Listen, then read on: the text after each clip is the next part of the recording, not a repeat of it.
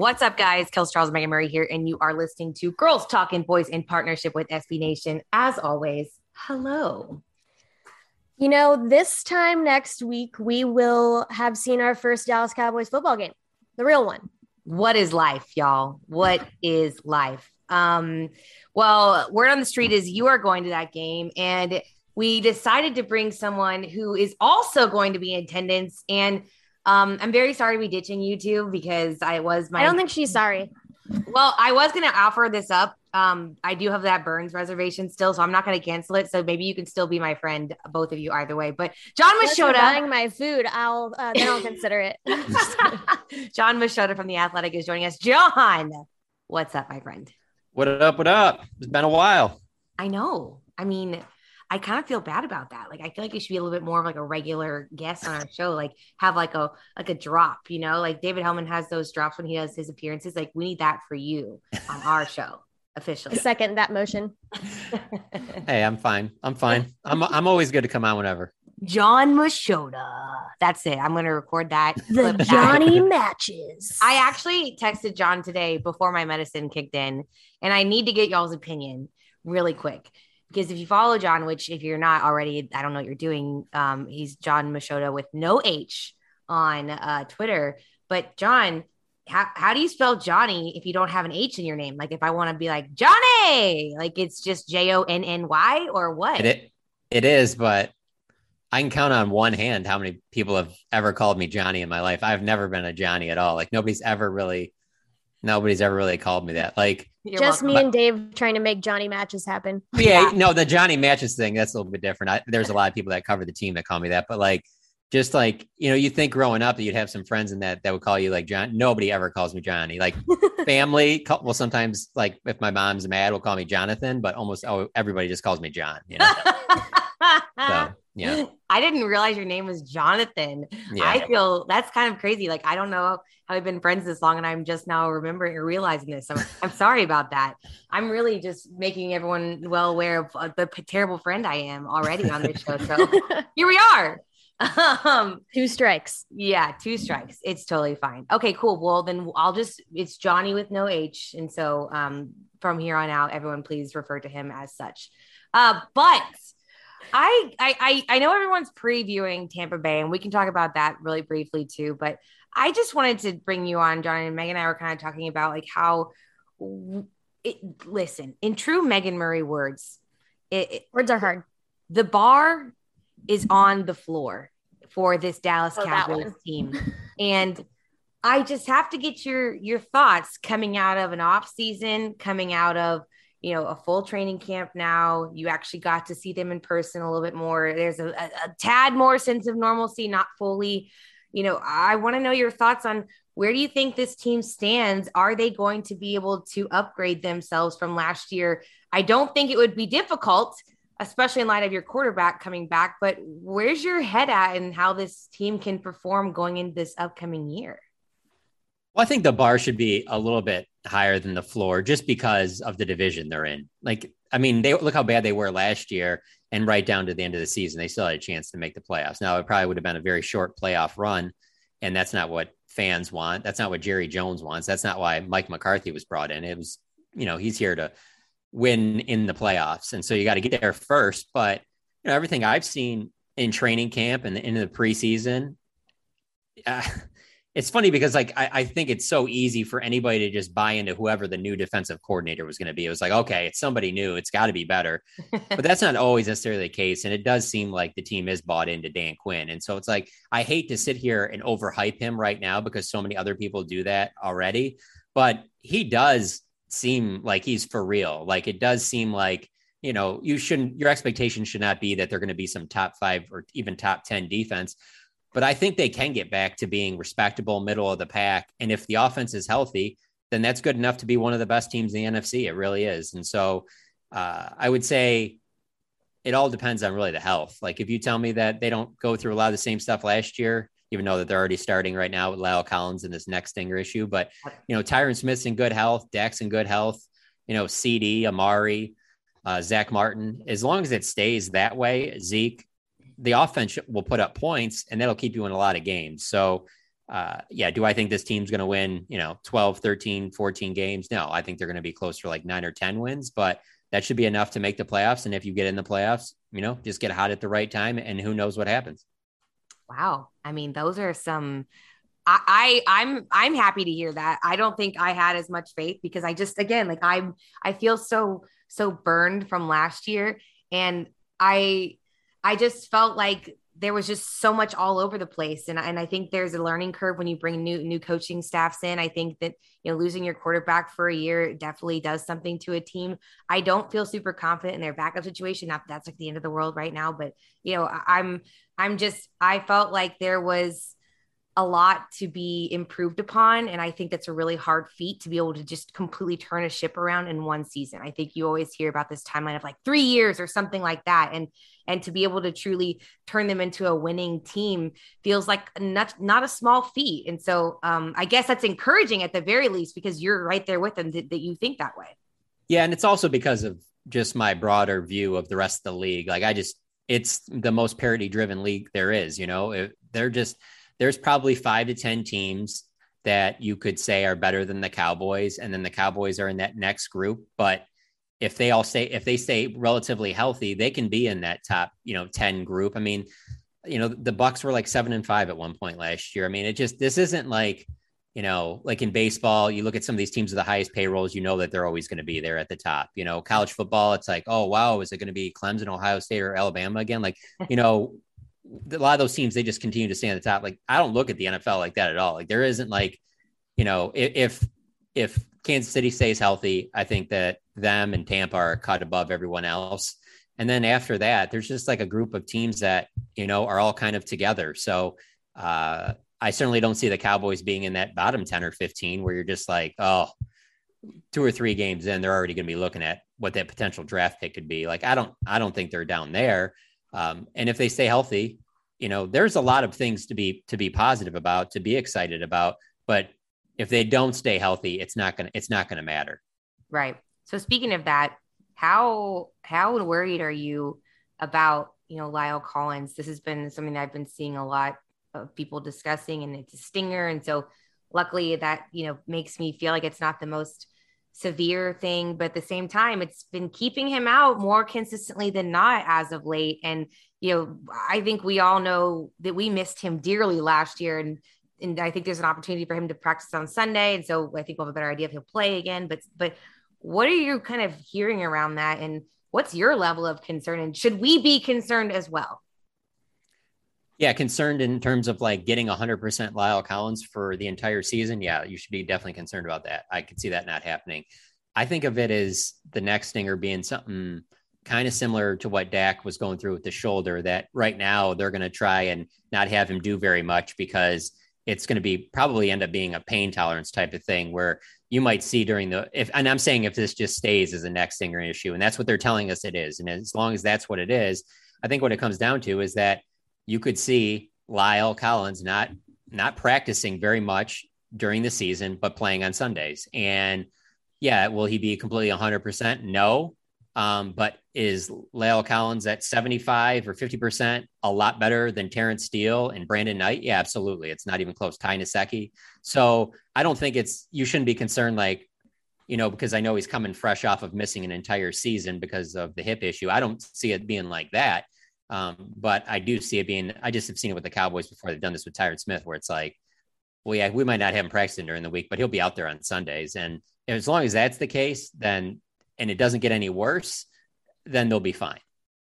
At what point do we start to have conversations around the tenure of guys like that on this team? Like and we can talk about this here in a minute when I get your thoughts on where you think the strengths and weaknesses of the roster are and your reactions from both of you. But like, I always remember there was such a narrative around, oh, well, we need to win and win now because we don't have Jason Witten forever. Or we don't have, XYZ forever, or, Des Bryant, I guess at that point too. So at what point do we start to see some of these guys on this current roster transition into that narrative? Because I think it's a pretty certain thing that Tyron Smith is nearing the end. I don't know what the end looks like in terms of timeline, but I think the writing is on the wall that he's definitely at the back half end of his career versus the front.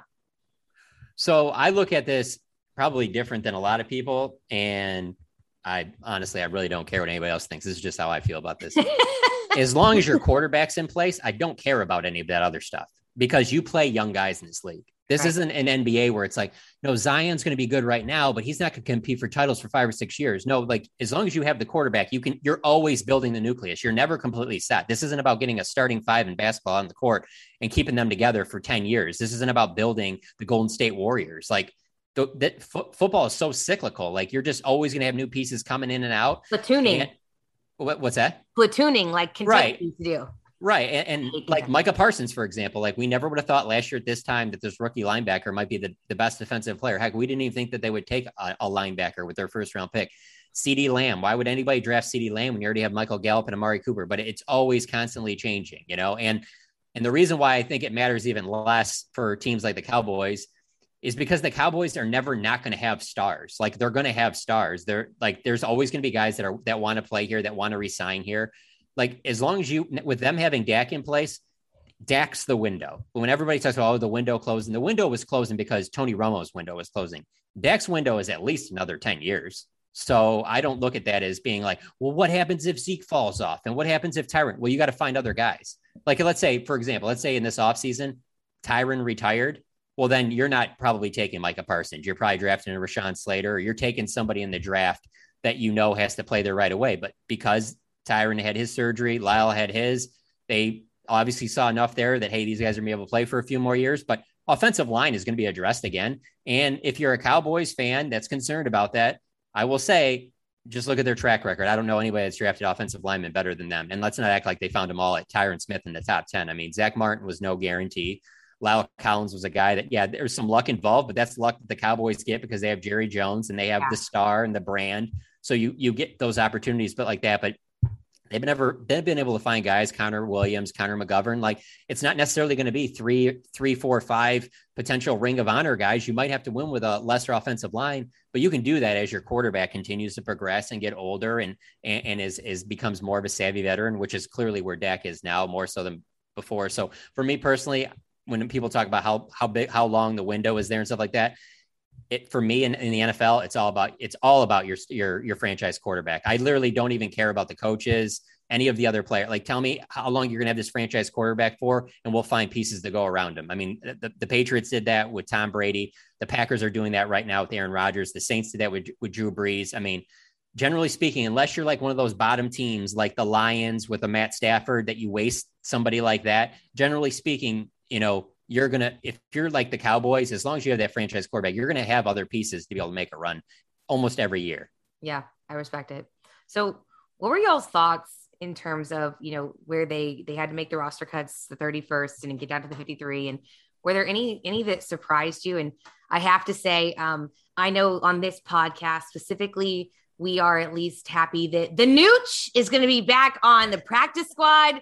I had to throw out one of those memes on Twitter and of course got some hell for that because everyone assumes that I'm excited about him because of his talent level. And that just shows that they don't listen to this here podcast, but Either way, what were you guys thinking? I mean, was there anything that stood out to you that you were just like, I was not expecting that, or was it a little bit more like black and white and like, you just kind of saw it all coming? Meg, you can go.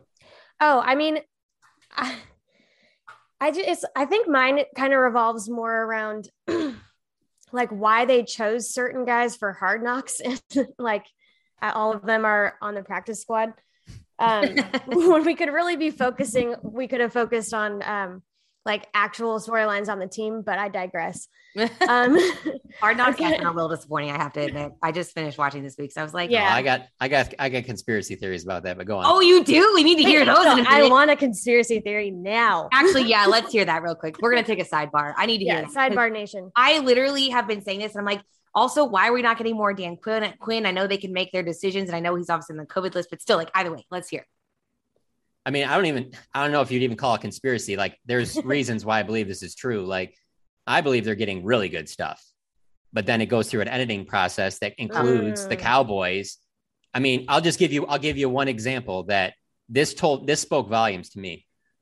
John Fassel, we get to ask him about at the very end of his press conference about talking about the vasectomy thing. Yeah. And he specifically said that they came back to him multiple times. Are you sure we use it? We can use this. Are you sure we can use this?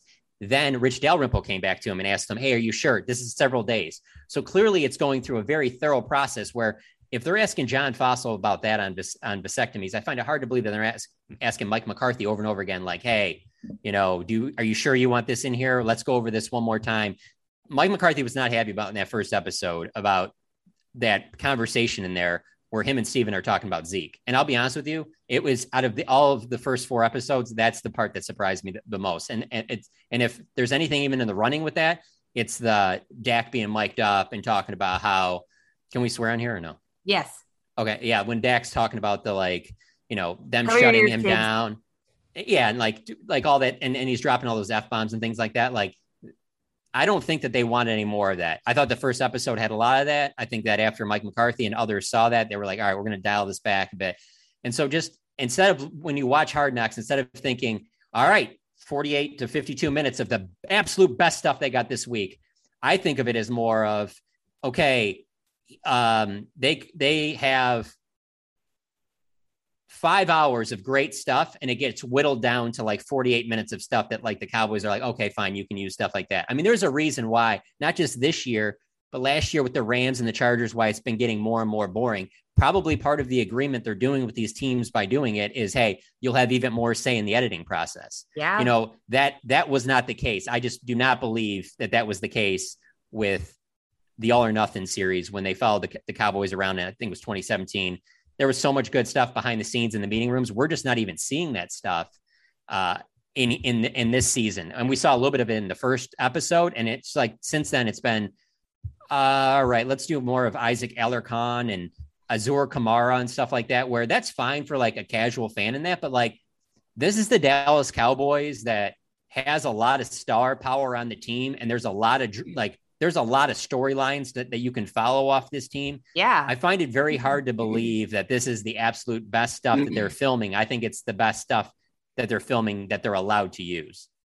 I think that's actually pretty spot on. And I would agree with that, because this isn't the first time that we've had an international, you know, player on the team. This is definitely not the first time. And I feel like I know his mom better than any other person, any other character on the show. And it's just like, I'm happy for him that he's on the practice squad now, but still, like, that feels like a lot of time to be spending on one super minor character. And I, to your point, like, yeah, I mean, I know that McCarthy had, the word on the street was that I think he had it removed, HBO removed from like the training camp hotel, like listings or whatever. I think they weren't able to watch it or something like that, or maybe he was discouraging it. I'm not sure. So I definitely don't think it's something that's been like viewed as a, yeah, come on in, like, we'll give you anything and everything. It's definitely been boiled down to some bare bones, if you will.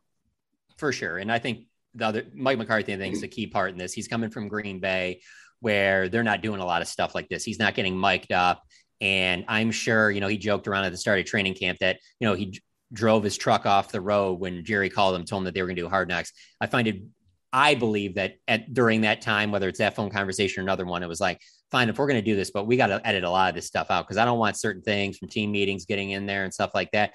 I mean, I'll give you one example of something that is surprised me. There hasn't been any of, and technically there's been, like, I think it was 5 seconds of, but if you watch any previous Hard Knocks on the Cowboys, All or Nothing, any of that, Jerry's always a prominent figure in these meetings. He's always sitting at like the head table. Like, we haven't seen any of that in here, whether it's personnel decisions, anything like that.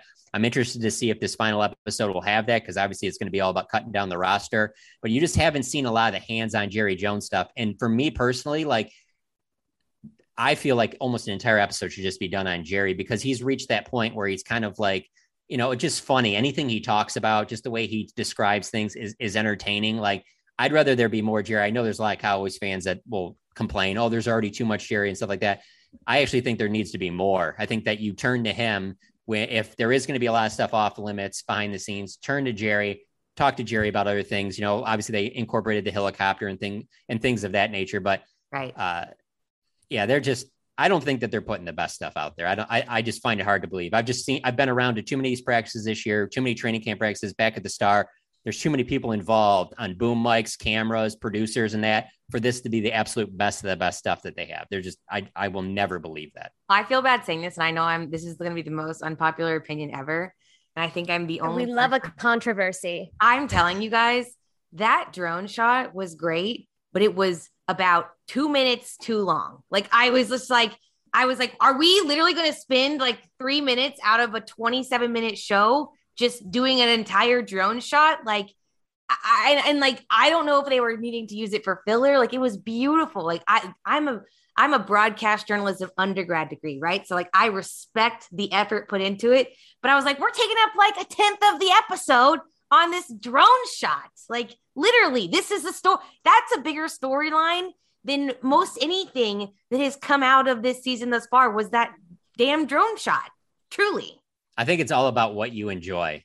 And I think that they're kind of in a tough spot because they're not just trying to give you the best, like NFL inside behind the scenes stuff, which is all I want. Right. Cause like, if you think you're being critical with that, I'll be real with you here. This might make me seem like a terrible person. And again, I don't care. I don't care about the family stuff. And I really don't. I really, really don't.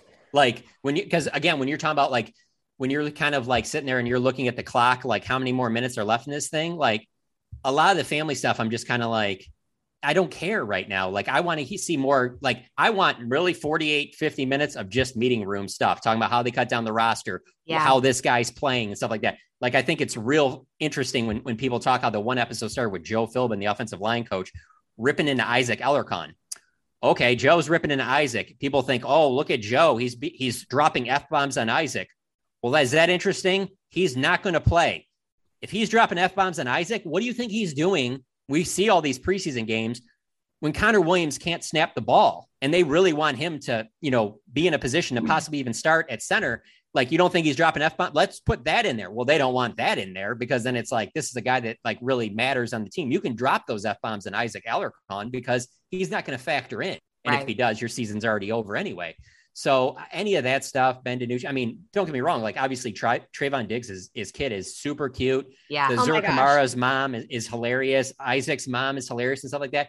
And I get why they do it. This is HBO. This is because they want a big audience, but I'm saying just for me, like when it gets to those parts, like I'm just kind of like, it doesn't do a lot for me. Well, let's actually dive into that a little bit in terms of the roster, because I do want to get your thoughts on that. Like, I feel like, is there a position group that you feel like still, you know, I'd love to know your thoughts on a position group that you feel like has been upgraded the most in this off season. And then one that you feel like, yeah, I definitely have some question marks and I'm wondering why this team hasn't addressed these issues.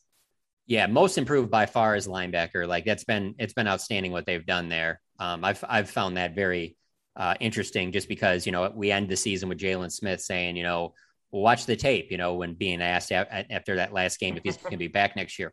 Well, Dan Quinn came in and the first thing he did was watch the tape, and then he went out and their biggest offseason acquisition in free agency was a linebacker in Keanu Neal. And then they add two linebackers, one with their top draft pick and another one in the fourth round with Jabril Cox. And now all of a sudden they have tons of depth at linebacker. And so they're in a great spot there. That unit's going to be night and day. That's just what you should be most excited for on the defense by far. Is not just that they have a lot of talent there, but there's a lot of versatility, a lot of different things that they can do there. And a lot of different things it looks like Dan Quinn's going to do. Weakest for me, and it's really not even close. And I don't care what Jerry Jones says on the radio about this, but like defensive tackle is just so weak. And Jerry's talking about like how it's like, they think it's real solid and there's depth there. If Neville Gallimore is 100% healthy, then I can see it being solid, but without Gallimore, I mean, you're asking Osa Odighizuwa to come in and start week one. Osa could be a really good defensive tackle, but you really don't want that out of a third-round pick week one going against Tom Brady and the defending Super Bowl champs, unless you just absolutely have to do it. Right. Carlos Watkins, Brent Urban, you know, they're solid guys, but they're not guys that are, you know, no one's going to be game planning around them or anything like that. So, you know, and I mean, what were the Cowboys really to do at the position? They weren't going to spend big in free agency, and then in the draft, it wasn't a great defensive tackle draft, and I honestly would have Micah Parsons with their first round pick than any defensive tackle that was available then. So, you know, how are you really upgrading it? And then the other factor is that Tristan Hill just isn't healthy yet. So when you don't have Tristan Hill, you don't have Neville Gallimore. I find it hard to believe that they can feel super comfortable at defensive tackle. But even to your point, like even those guys, if they were back, like it's like solid is the best way to describe them. Like none of them are, you know, anything to phone home about. And I'm not saying that to be like personally attacking them. It's just literally, it is what it is. Like you said, no one's going to take those guys and be like, oh, Neville Gallimore, like year two, we got a game plan around this guy. Like, it's just not the case. And so I actually totally see that. How do you think though, this defense is going to address that? I mean, cause I think it sounds like to me, if they don't go out and address that, would that just be on Dan Quinn to be more creative? And are they thinking like, is this even a feasible, like from someone who's not a defensive coordinator, are you looking at some of the position flex of some of the guys you have, like a Micah Parsons who can provide pressure from the middle? And you're thinking, well, that could be enough to tide us over for, you know, however long it takes to get these guys back, or what are you thinking is the solution there? Yeah. I mean, I just look at it as it's their weakness, and every team's going to have weaknesses, even the best teams in the league. And you just have to game plan around it. Like you said, Micah Parsons will be a part of it. You know, on passing downs, they'll move some DNs inside, whether it be DeMarcus Lawrence or Chauncey Golston, when he comes back, Dorrance Armstrong. They'll find different ways to bring pressure like that, as opposed to just with your, you know, front four, like Rod Marinelli always did. So they'll have to mix it up a little bit and keep, you know, offenses guessing, which is not necessarily a bad thing. It's just, we haven't seen it around here. So it's kind of one of those deals, at least for me, where I'm like, I'll believe it when I see it. I want to see it consistently on Sundays to believe that they're really going to be as multiple as they've shown in practice. So yeah, Micah Parsons, though, it just seems like every time we talk to him, he just like, he's got to like bite his tongue because he doesn't want to share too much about what they're doing. And Mike McCarthy is super secretive. I mean, you guys remember that practice last year? We had the players without the numbers. No numbers. Names practice on the back. Will live in infamy forever. Yeah. So he's super secretive about a lot of those things. So I'm interested to see how they're going to dial this stuff up, because, you know, you watch 4 preseason games, you think you know what's going on with the team, but, you know, in those 4 preseason games, there's no Dak, there's no Zeke, and then there's no DeMarcus Lawrence. There's just, and Micah Parsons is only playing a handful of snaps, and you know, he's not coming off the field in real games. So right. We really don't have any idea of quite, you know, how good that it can be. But yeah, I just feel like defensive tackle, if they play really well, they can be solid there, you know? And I think if they are, then they'll be happy with that, because other guys will be the ones that are getting pressure and are able to make the big plays and things like that. They're not going to be expecting a lot from that. And if, you know, Osa ends up being better than they thought, then hey, that's great. And if Neville comes back, you know, at the end of the month and his elbow is good enough for him to play through, then hey, great, you know. But I find it hard to believe it's going to be a strength for this team. Exaggerations and half-truths aren't new in politics, but now with AI, people can create fake videos of candidates to sway your vote. I'm former U.S. Attorney Preet Bharara, and I've teamed up with technology expert and law professor Nita Farahani on my podcast, Stay Tuned with Preet, for a 3-part miniseries, AI on Trial. Our second episode presents the hypothetical case of a hotly contested Senate race that is derailed when the leading candidate is accused of using AI to enhance his performance and hurt his opponent. How are we supposed to know when the technology becomes very difficult to validate something as truth or lies? Do existing laws, policies, and government agencies sufficiently safeguard the political process? Political speech is so tightly protected under First Amendment that it makes regulating in this space a real challenge. And what needs to happen to protect democracy in time for the real presidential election in November? When our elections are so close, where it comes down to nail-biting endings, a few voters here and there can really lead to differences in outcomes. The episode is out now. Search Stay Tuned with Preet wherever you get your podcasts. Yeah, I mean, I think for me, my biggest concern, I want to get your guys' thoughts on this, and well, outside of what you just addressed right there, I have to be honest with y'all, like I'm not super confident in the quarterback room situation. I know there was obviously when Cam Newton was cut surprisingly out of New England, and there was like a hot minute when we were talking about there's like, well, do the Cowboys talk to him? And is that even a thing? And then they go in and bring Will Grier in from, you know, Carolina. But Cooper Rush is the answer. And Jerry Jones, you mentioned on his interview on 105 Through the Fan, like he talked about how this guy has, you know, the history, but I'm thinking about it and I'm like, okay, that's fine. He was here in 2017, 18, 19. We kicked the tires on him then. When you say he has like this history with this team, are you talking, because that wasn't the same coaching staff. It wasn't this. I mean, I can't assume it's the same scheme. So what history are we really talking about? The familiarity with you know, a couple of the guys who are still starters for you offensively, or does he really have this edge? Or did we just bring QB2 into the room as of this week? I think it comes down to Kellen Moore. He's been around him during most of that time. And I think Kellen Moore is the reason why he is the backup, because Mike McCarthy probably left it up to him and was like, who do you feel most comfortable with? And Kellen probably feels most comfortable with Cooper Rush's ability to know the offense. Like, you know, if they have to go to him for like, as long as they went to Andy Dalton last year, then yeah, they're obviously in trouble.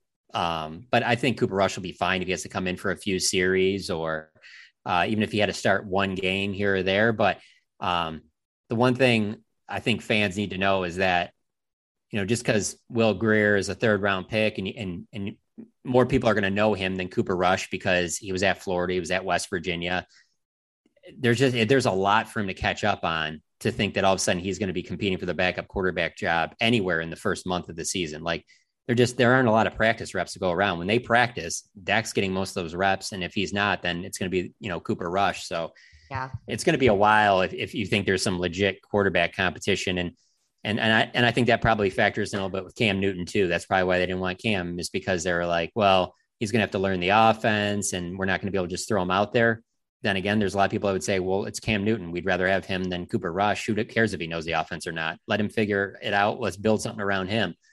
I think the reason that they ultimately went with Cooper is because it was going to be the best way to keep the exact same offense together, whether Dak was playing or he wasn't. If all of a sudden Cam comes in, you probably have to change some things up, and they probably didn't feel comfortable with that. And, you know, the Cowboys aren't going to say this, but Cam not being vaccinated probably factors in with that too. I was just about to ask you that. You know, especially after Urban Meyer said that stuff about vaccinations impacting their 53 picks. No one's going to say anything about that. But I mean, even when, I don't know, whenever we go back to, you know, even before training camp, I think a lot of us were already thinking that was going to be a factor anyway. If you didn't want to get vaccinated, that's fine. That's your choice. But it also can be a factor in someone's mind. You know, it's like, you know, it could be like one of those things where, you know, I don't know, like the Cowboys obviously have a lot of people outside the organization that tell them, you know, if a player is like, yeah, you might want to keep your eye on this guy. He's real wild off the field. Like, you know, he's gotten in trouble a few times, but we've kind of kept under wraps. Like, to sit there and you're not going to say publicly, yeah, we're nervous about him off the field. But when you comes down to cut down day and you're in that room together, where the cameras obviously aren't, you're talking about like, yeah, but can we count on him Monday through Friday, like when he leaves the facility and stuff? Those talks are real. And so I think especially with the quarterback position, there's no question that Cam not being vaccinated is not helping him. You know, that's going to be a factor in it, whether it's right, wrong, or whatever. Yeah. I think that's the same thing. Like, I don't think they would publicly say that, but if you think about it, like logically, I was listening to Dave talk about it and I kind of have to agree with him. Whatever your thoughts on the vaccination are, like, let's put that aside for a minute. Let's think logistically what we're dealing with. It's someone who's not vaccinated. The NFL has made it increasingly difficult to be a part of the league if you are not vaccinated. It's just like that much harder to do things. You have all these waiting periods. And quite frankly, you know, science is science. And it shows that if you're not vaccinated, that you are, it is easier to like get the disease. It's easier to get it, to transmit it, and also to get sick with it. And so you're talking about someone who by science standards is technically more vulnerable because they're not vaccinated for whatever reason, being in the quarterback room with your most valuable asset for this team. That, to me, I don't know how, if you're just trying to preserve, you know, the integrity of your squad, that wouldn't be something that's at least slightly concerning for you. Well, and the other factor is your talent will always play into this equation too. Like I mentioned with the example of a player off the field and you have concerns, you'll continue to have that player on your team. I'm not going to name any names, but if you're a Cowboys fan, you can probably have in your head about 5 or 6 guys over the last decade that jump out to me that they can be on the team because they're producing at a high level on Sunday. So we'll deal with that stuff. But when your talent level drops off, and then you're also, you know, doing things off the field, or there's reasons for them to think twice about signing you, then they're not going to, it's almost like it's not worth the hassle to them. For example, if Aaron Donald didn't want to get the vaccine, and so, I don't know, the Rams were going to let him go, the Cowboys will gladly have him on their team unvaccinated. They'll be like, oh my God, it's Aaron Donald. Of course. Yeah. Don't get the vaccine. We don't care. Do whatever you want because he's so good. But when your talent level drops off, I mean, if Cam Newton's 2015 MVP Cam Newton he's not without a team right now. And he probably still is on the Patriots. He probably isn't even on the Patriots. He's probably on some other team still as their starter right now, you know, but when your talent level drops off too, that factors in the equation. I mean, this is a professional business here. This isn't just, you know, oh, good feel good stories as much as Hard Knocks might want to tell you behind the scenes. I mean, it's a business at the end of the day, and the business at the end of the day is winning games. Yeah, truly. So you mentioned Aaron Donald, and this is the last question I want to ask you guys, because I'm curious after all the time we've spent like just watching this team and now that we're moving into the regular season, but what player do you feel like, you know, has made the most improvements or has the most upside going into this year? I know I say Aaron Donald because, you know, Connor Williams was a guy that everyone last year was like, oh, like when Connor Williams is your, you know, number one guy on the offensive line, like we have a problem. I'm not sure I don't still feel that way, quite frankly, but like also, you know, giving Aaron Donald hell is not something to scoff at. And, you know, CeeDee Lamb's another name too. Not that that's going to be like that far-fetched of an analysis, but where's your head at in terms of guys that you really feel like could make a run at this year and surprise some people? Yeah. That's a tough one. I get asked that a lot. Just covering the Cowboys, people will say surprise. And I just, yeah, surprise maybe not the right word. Yeah, I just don't feel like the Cowboys can ever surprise anybody because, like you mentioned, CeeDee Lamb is definitely on that category. But then, you know, you got idiots like me putting up a video or two every day from training camp where he's making a sick catch. And so everyone sees it. And so because it's the Cowboys, like if he's on the Carolina Panthers, there's a little bit of hype, but because he's on the Cowboys, everybody knows who he is and what level he's going to play at. Like nobody should be surprised if he, you know, ends up being their number one receiver by the end of the year. So yeah, but Connor Williams is a great one that you mentioned. You know, and this isn't going to be a surprise because he played well last year, but Dalton Schultz, I think, continues to improve a lot. I really like what we've seen from him. I'm looking over the roster right now, make sure I don't forget anybody. I'm trying to think on defense if there's anybody that really stands out. It's tough to say because of the fact that, you know, they don't tackle to the ground in practice and you can't hit the quarterback. And so Randy's only played, you know, a very limited number of preseason snaps. So it's hard to like really get that. I could see him having a big year if he's healthy and plays the whole season. He certainly is going to get every opportunity there. Yeah. And I feel the same way about Trayvon Diggs. Like Trayvon Diggs is going to be a better version than he was last year, but he's still going to give up plays, but he's going to make a lot of big plays too. You have to like kind of live with both of those, but I can see him, you know, really elevating himself to like a Pro Bowl level this year. What about Biotic? I mean, what we were talking about, like how, you know, Connor is going to be a guy that they're leaning heavily on. Is there a reason why you feel like maybe they're not doing that with Tyler, or do you feel like it's going to come, or where's our head out there? Yeah, I would say when it comes to like my evaluating of players, I mean, like center and guard would certainly be my weakest. Neither of those are positions that I would say I spend a ton of time watching. So to me, I've thought Tyler looked fine in training camp and preseason, but I'm huge on actions speak louder than words. And the actions are that they're continuing to try and get Connor Williams snaps. And so that tells me all I need to know about how they feel about Tyler Biotic. They're like, I don't remember anybody getting these one snaps behind Travis Frederick. You know, I mean, they were good and here we go, but it looks like they're trying to give every opportunity for Connor Williams. If he can do that, then they'd have him at center, and then you'd move Connor McGovern into the starting lineup. So that's certainly a spot to keep an eye on there. I still want to make sure I don't forget anybody on defense.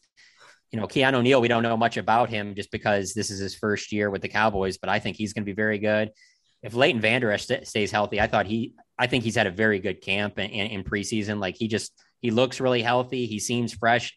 He has like a really good relationship with Micah Parsons. They genuinely seem to enjoy each other. That's why I thought it was interesting in that last episode of Hard Knocks. You know, I know that they got him playing games and stuff like that, but they seem to have like a good bond together. I could see him having a big year.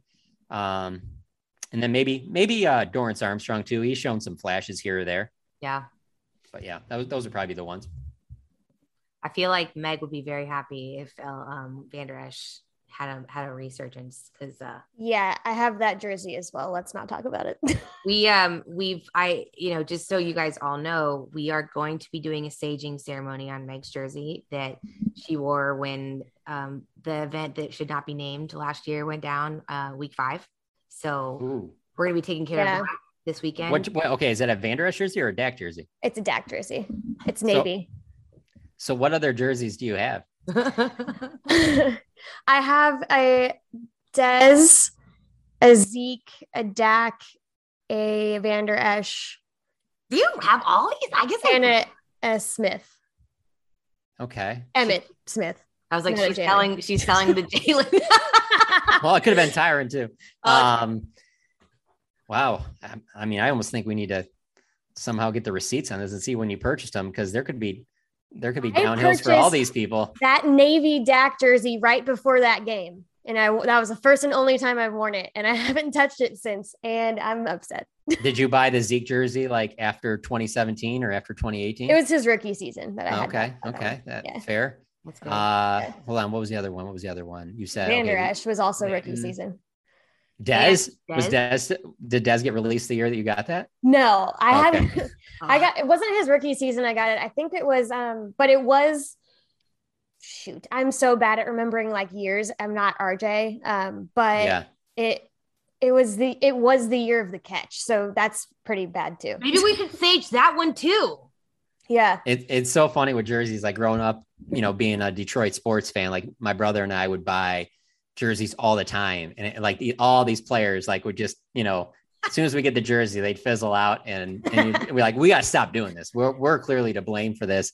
And I remember just always being so jealous of like Packers fans, because they could just always wear their Brett Favre jerseys. And then the Cavs, who were like a huge rival with the Pistons, like they get LeBron. And I just remember I went to a Cavs game one year, like LeBron's second year, and it was in Cleveland. And I just remember if you were wearing a jersey and you were at that game, there was a 99% chance you were wearing a LeBron James jersey, but it was like 15 different ones. Like everybody had a different version of LeBron James jersey. And just like when you're a Detroit sports fan, there's very few guys like that where you can just like, oh, I got this jersey and I can wear it forever, you know, which is nice when you say you have Emmett Smith, you can. Yeah. You can that one's that evergreen. Forever. Yeah. Yeah. I have a hard time doing that. I'm a fan of all the Dallas sports teams. So like for the Rangers, I do not have any current players. I only have Adrian Beltre, and I will probably not get anyone's name on a jersey for a long time there. That feels pretty evergreen. No, yeah. You say that, but I just got this feeling like I'm not a Rangers fan or anything, but I mean, I follow the team.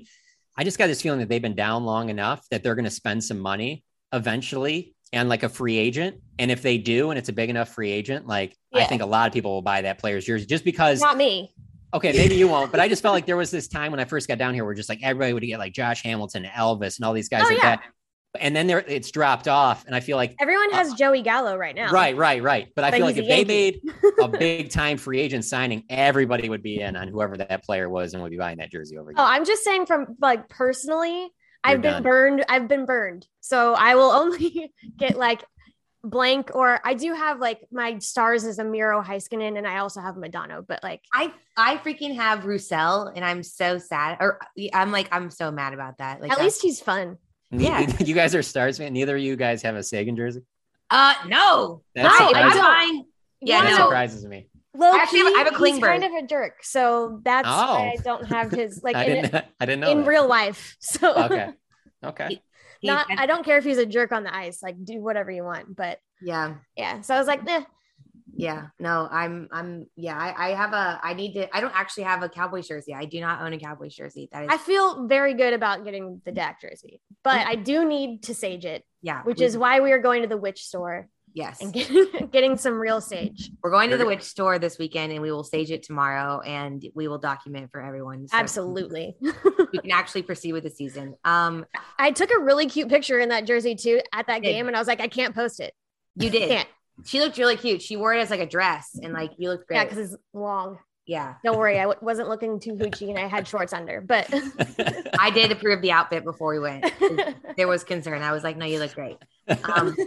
John, are you really enjoying this conversation? I am. Yeah. I'm looking at the roster right now, trying to find out who I think are going to be the best selling jerseys. And then obviously Dak will. Yeah. And then Micah and CD would probably be my next two. 100%. If you had to buy a jersey, John, like I know this is super sacrilegious as a reporter covering the team. Let's just say for a hot minute, you take off your reporter hat, which I know you never do. Oh, I can just do it like this. I'll just say like, if I had like a son. You know, okay, perfect.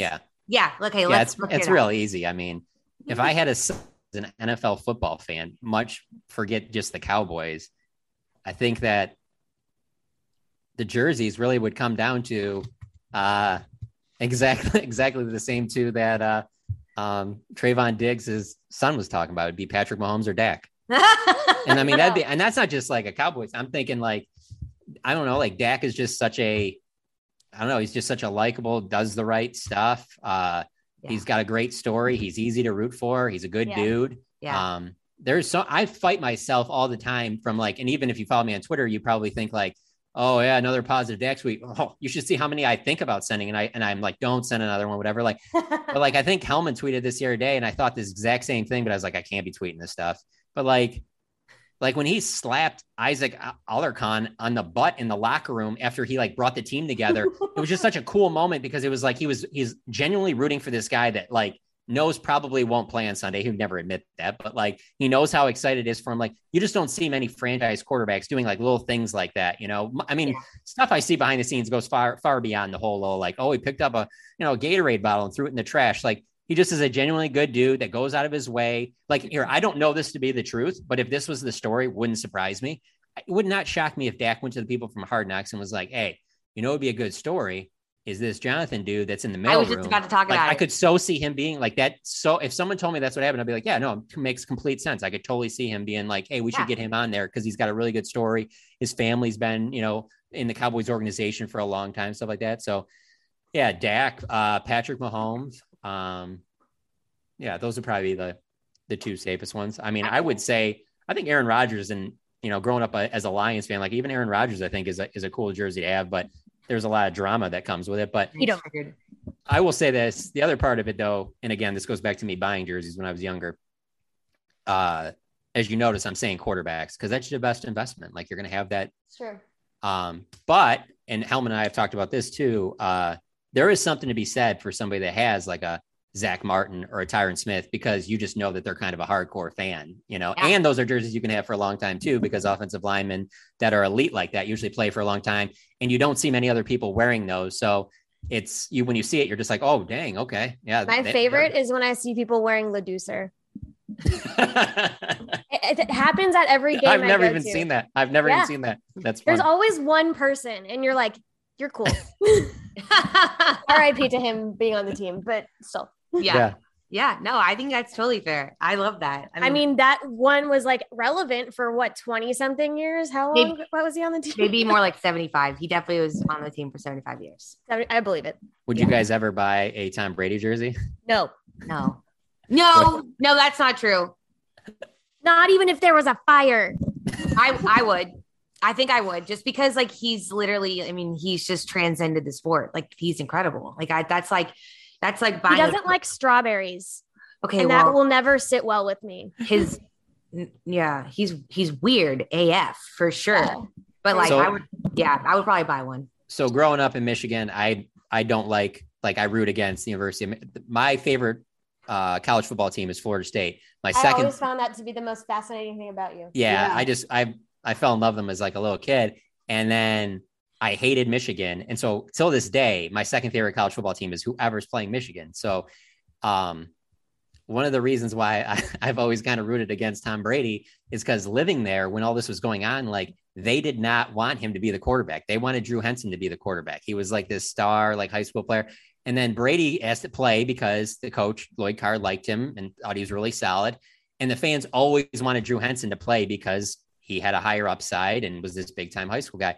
And now though, if you ask Michigan fans, they completely, oh, Brady's been our guy from day one. We love Brady. Brady's the best thing ever. Yes. And so that's always kind of made me, it's always made me like root against him, but it's so difficult to root against like how great he is. Like it took me forever before I would ever say I would take him over Joe Montana, you know, like, but I mean, what he does is just, it's crazy. And then, you know, I mean, like going into this week, with the Cowboys playing them, I was just at practice and Osa Odighizuwa was talking about like what you need to do to stop him and talking about how like, well, he's older and he's not mobile. So you just keep him in the pocket. And I'm just thinking when Osa's saying this, I was like, okay, Osa, don't say this because this is going to get back to him. And he's like, and so another reporter even said to him, like, are you worried about this getting back to him? And he was like, oh, I don't care. I mean, like Tom Brady cares what I have to say or whatever. And just like, okay.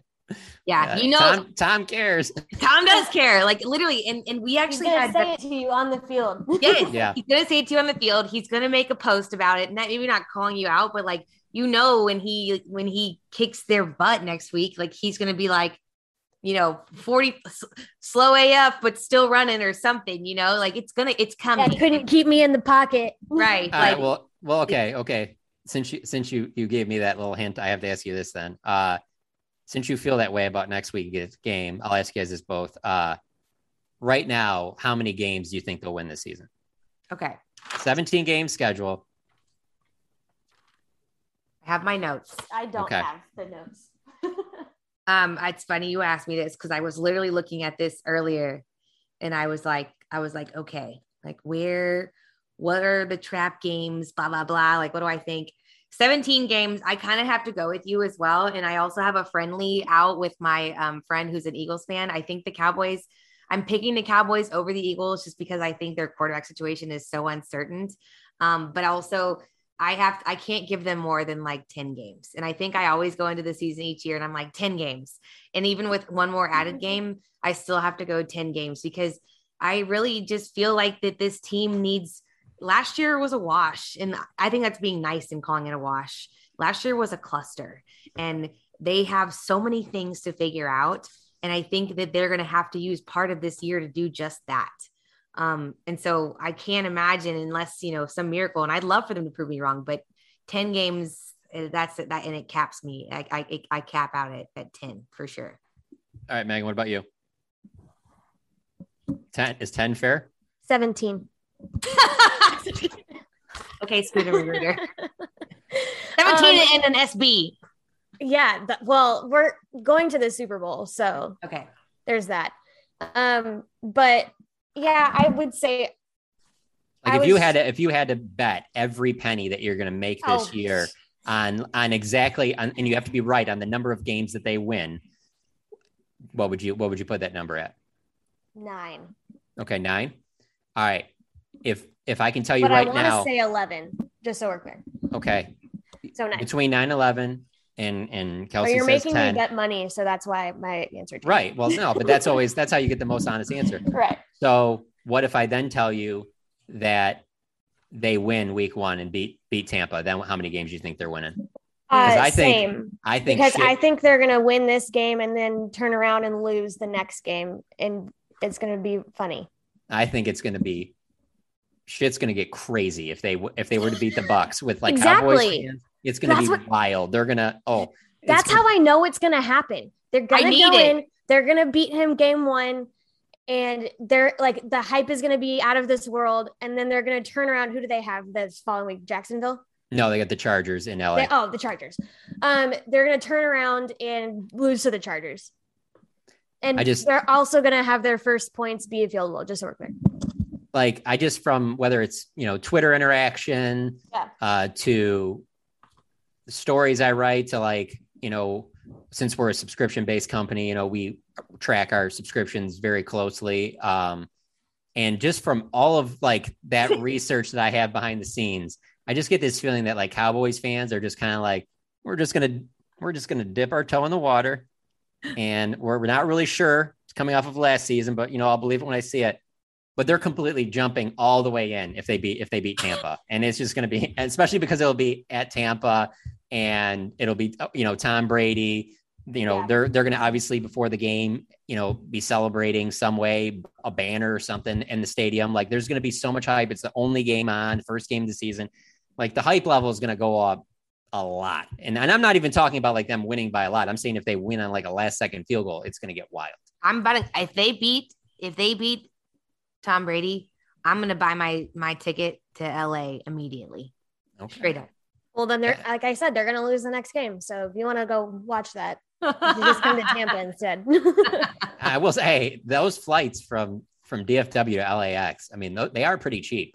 I'm just saying, like, it's probably the most affordable flight you can make.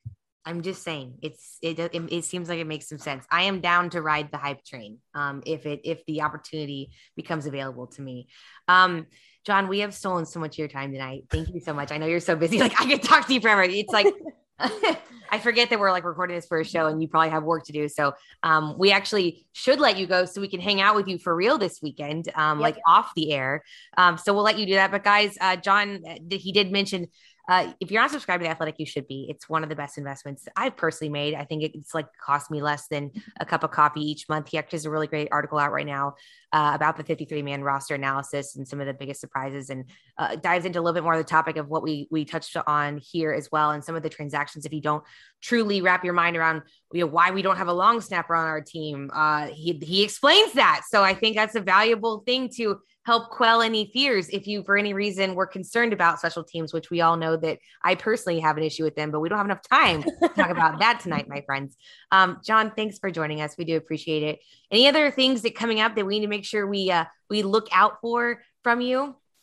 Well, we were talking about Hard Knocks. I'm definitely going to do something, ranking what I think from all the episodes were like the best moments. So I'll definitely do that after we see that final episode Tuesday night. I'd say I'm going to definitely have something up Monday morning, and then Wednesday I'm going to have my usual, like what I do during the season, which is going to be like, it'll be several thousand words, just like all the notes and the things you need to know going into that first game. Like it's kind of like putting together everything, whatever's the best stuff to get from the previous week. This is the first time we're getting to talk to like a lot of guys in a while. Like we haven't talked to Dak in a couple of weeks because he hasn't been really doing much, Zeke and all those guys. We got Micah Parsons today. We're getting more guys during the week. So yeah, Monday, Tuesday, Wednesday, Thursday, there's going to be plenty of stuff up on The Athletic for sure. Awesome. All right. Well, thank you the most. Again, as always, it's always a pleasure. We're going to go ahead and get that drop recorded. So next time you come on, we'll have that ready to go for you. But guys, Johnny Matches. Yeah, literally. Johnny Matches. That sounded good. Building. Guys, make sure you are subscribed to The Athletic, but also Blogging the Boys too, wherever you get your podcasts, whether that's Apple, Spotify, iTunes, or Stitcher. We really do appreciate you taking the time to rate, review, subscribe. Give us all your 5-star reviews. You can find Megan and I on social media as well as John. John is on Twitter at Jon Machota, no H. I am on Twitter at Kelsey_Charles, on Instagram at Hey Kelsey Charles, and Megan is at Meg Murray with 4 R's. John, I know you have to be unbiased because you're a reporter, but luckily we don't have to be. So that's why we always close out our show with these really important words. Megan, give the people what they want. Dallas forever, Philly for never. And hopefully the Lions don't disappoint John too much this year. I hope they do. Bye, guys.